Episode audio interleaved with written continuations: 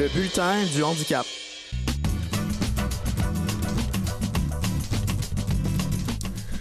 Rebonjour à vous tous, mon nom est Kevin Breton et voici les manchettes en ce lundi 23 novembre 2015.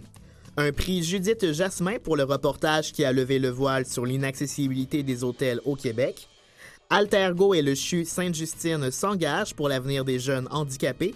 Même au Québec recherche un nouvel agent communautaire. Encore quelques jours pour participer à l'étude sur l'usage des lecteurs d'écran dans la francophonie. Et les, et les Paralympiens d'hiver sont prêts pour une nouvelle saison.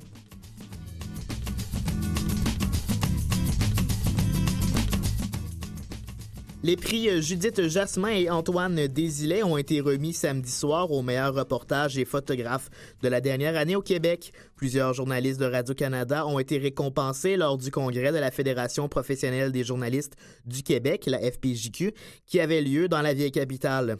Le prix Judith Jasmin honore les meilleures œuvres journalistiques de l'année en presse écrite, en ligne et électronique au Québec. Dans la catégorie journalisme de service, le prix Judith Jasmin est remporté par Claire Frémont et France Larocque de l'émission La Facture de Radio-Canada pour leur reportage Fauteuil roulant et hôtel montréalais ne font pas bon ménage. Le reportage va au-delà de la nouvelle et agit comme catalyseur d'une prise de conscience nécessaire a alors précisé le jury. Dans ce reportage du 21 octobre 2014, encore disponible sur le site de Radio-Canada, l'équipe de journalistes a enquêté par téléphone et en caméra cachée sur plus de 60 hôtels de la région montréalaise récemment construits ou rénovés. La loi est claire et exige depuis l'an 2000 que 10% des chambres d'hôtel soient accessibles aux personnes à mobilité réduite. Un résultat accablant et des félicitations pour les journalistes.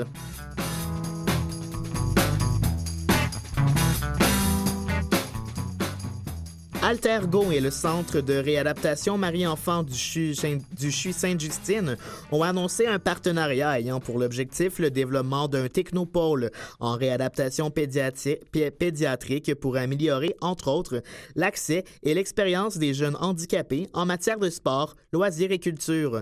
La directrice générale d'Altergo, Monique Lefebvre, a déclaré C'est une grande fierté pour notre organisme de pouvoir partager l'expertise développée en accessibilité universelle au fil des années au profit d'un projet aussi porteur pour les enfants, les familles et la communauté. Nous avons besoin d'accroître la recherche pour trouver des solutions novatrices aux obstacles d'accès. L'union des forces dans ce projet nous permettra aussi de faire rayonner Montréal à travers le Canada et le monde. Pour sa part, le président directeur général du CHU Sainte-Justine, Dr Fabrice Brunet, souligne Ce projet est unique au monde dans le sens où il regroupe autour d'un même thème la déficience, le continuum de soins, des services, d'enseignement et de recherche du CHU Sainte-Justine. Le partenariat, le, le partenariat de longue haleine est une étude de faisabilité Excusez-moi. Le partenariat avec Altergo représente donc une excellente opportunité pour notre institution. La prochaine, étape de ce projet de longue haleine est une, est une étude de faisabilité d'un technopôle en réadaptation pédiatrique qui devrait être finalisé dans quelques mois. Soulignons que cet important projet a été présenté à l'événement Je vois Montréal et permettrait de créer une vitrine unique de l'accessibilité universelle en loisirs, sport et culture pour les enfants avec une limitation fonctionnelle.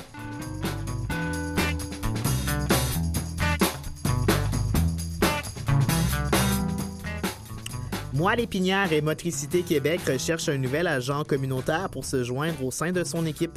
Cet organisme situé à Montréal fait la promotion de l'autonomie des personnes blessées médulaires, mais aussi plus, plus, globalement de tous les Québécoises et Québécois vivant avec un handicap. Le mandat en question est de faciliter l'intégration sociale et professionnelle des personnes avec une lésion médulaire. À ce titre, la personne embauchée assurera particulièrement des dossiers de soutien à la défense de droits individuels et collectifs. De plus, elle sera appelée à collaborer et à s'impliquer activement dans des activités liées à la vie associative. Même si son lieu de travail est à Montréal, elle pourrait devoir se déplacer au Québec. Le candidat doit posséder un permis de conduire valide, être autonome, ouvert d'esprit et posséder la capacité de gérer plusieurs dossiers en simultané. L'emploi en est un à temps partiel à deux jours et demi par semaine. L'entrée en poste est janvier 2016. La salaire et les avantages sociaux sont déterminés en fonction de la politique en vigueur de l'organisme. Les personnes souhaitant soumettre leur candidature peuvent faire parvenir leur curriculum vitae avec une lettre de motivation avant le 7, avant le 7 décembre à Madame Karine Laplante Au 6020 rue Jean Talon, bureau, Jean Talon Est, bureau 400, code postal H1S 3B1, ou par télécopieur au 514-341-8884, le 514-341-8884, ou alors par courriel à klaplante.moilépinière.com.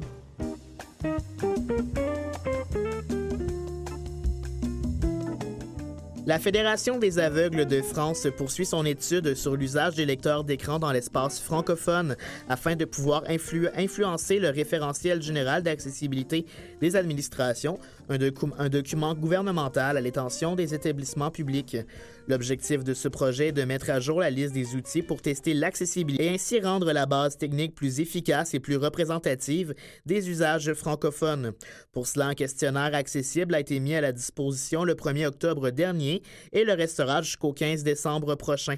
Il se trouve à l'adresse aveugledefrance.org au pluriel, donc aveugle au pluriel de France.org.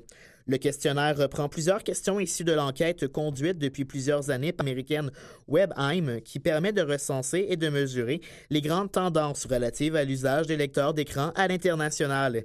Les résultats obtenus représentent une véritable source d'information en la matière, mais ne reflètent pas précisément les différents usages en France puisqu'elle est en anglais et s'adresse principalement à un public anglo-saxon. Les réponses acheminées pourront influencer le choix, des développeurs qui mettent au point certains outils et normes d'accessibilité. Tous les utilisateurs de lecteurs d'écran, même ceux qui les utilisent uniquement des fins d'évaluation et de tests, sont invités à participer à cette étude. Les résultats seront disponibles à partir de janvier 2016. Pour plus d'informations, vous pouvez contacter Denis Boulet, chargé de, du pôle accessibilité numérique, à l'adresse courriel d.boulet à commercial aveugle de France.org, commercial au de France.org.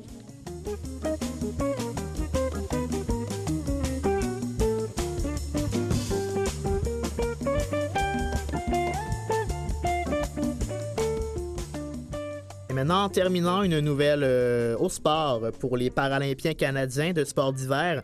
La saison 2015-2016 est celle de mi-parcours entre deux points importants, soit les Jeux olympiques de Sochi 2014 et ceux de Pyeongchang en 2018.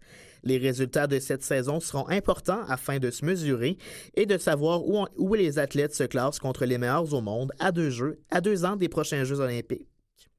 En curling, en fauteuil roulant, le Canada entreprend la saison 2015-2016, toujours classé numéro 1 au monde, malgré une sixième place au championnat du monde l'hiver dernier en Finlande. Le résultat avait mis fin à une fantastique série pour le Canada qui a triomphé dans tous les championnats du monde et les Jeux paralympiques depuis 2009. Les championnats du monde cette année se dérouleront du 21 au 28 février en Suisse.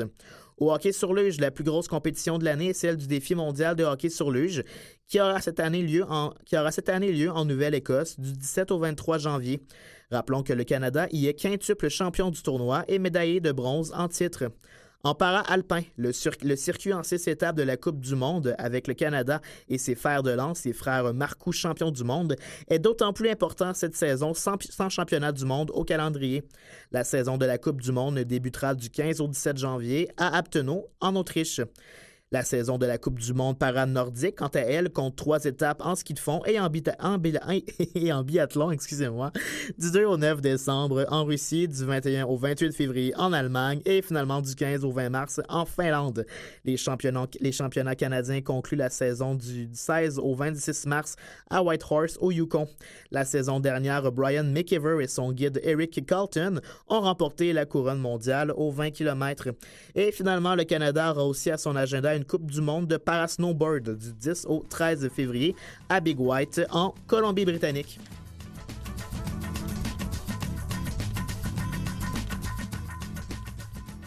Voilà, c'est tout pour le bulletin du handicap aujourd'hui. Les organismes intéressés sont toujours invités alors à nous faire parvenir leur communiqué à l'adresse canalm@vusevoix.com, canalm@vusevoix.com. Merci beaucoup d'avoir été là.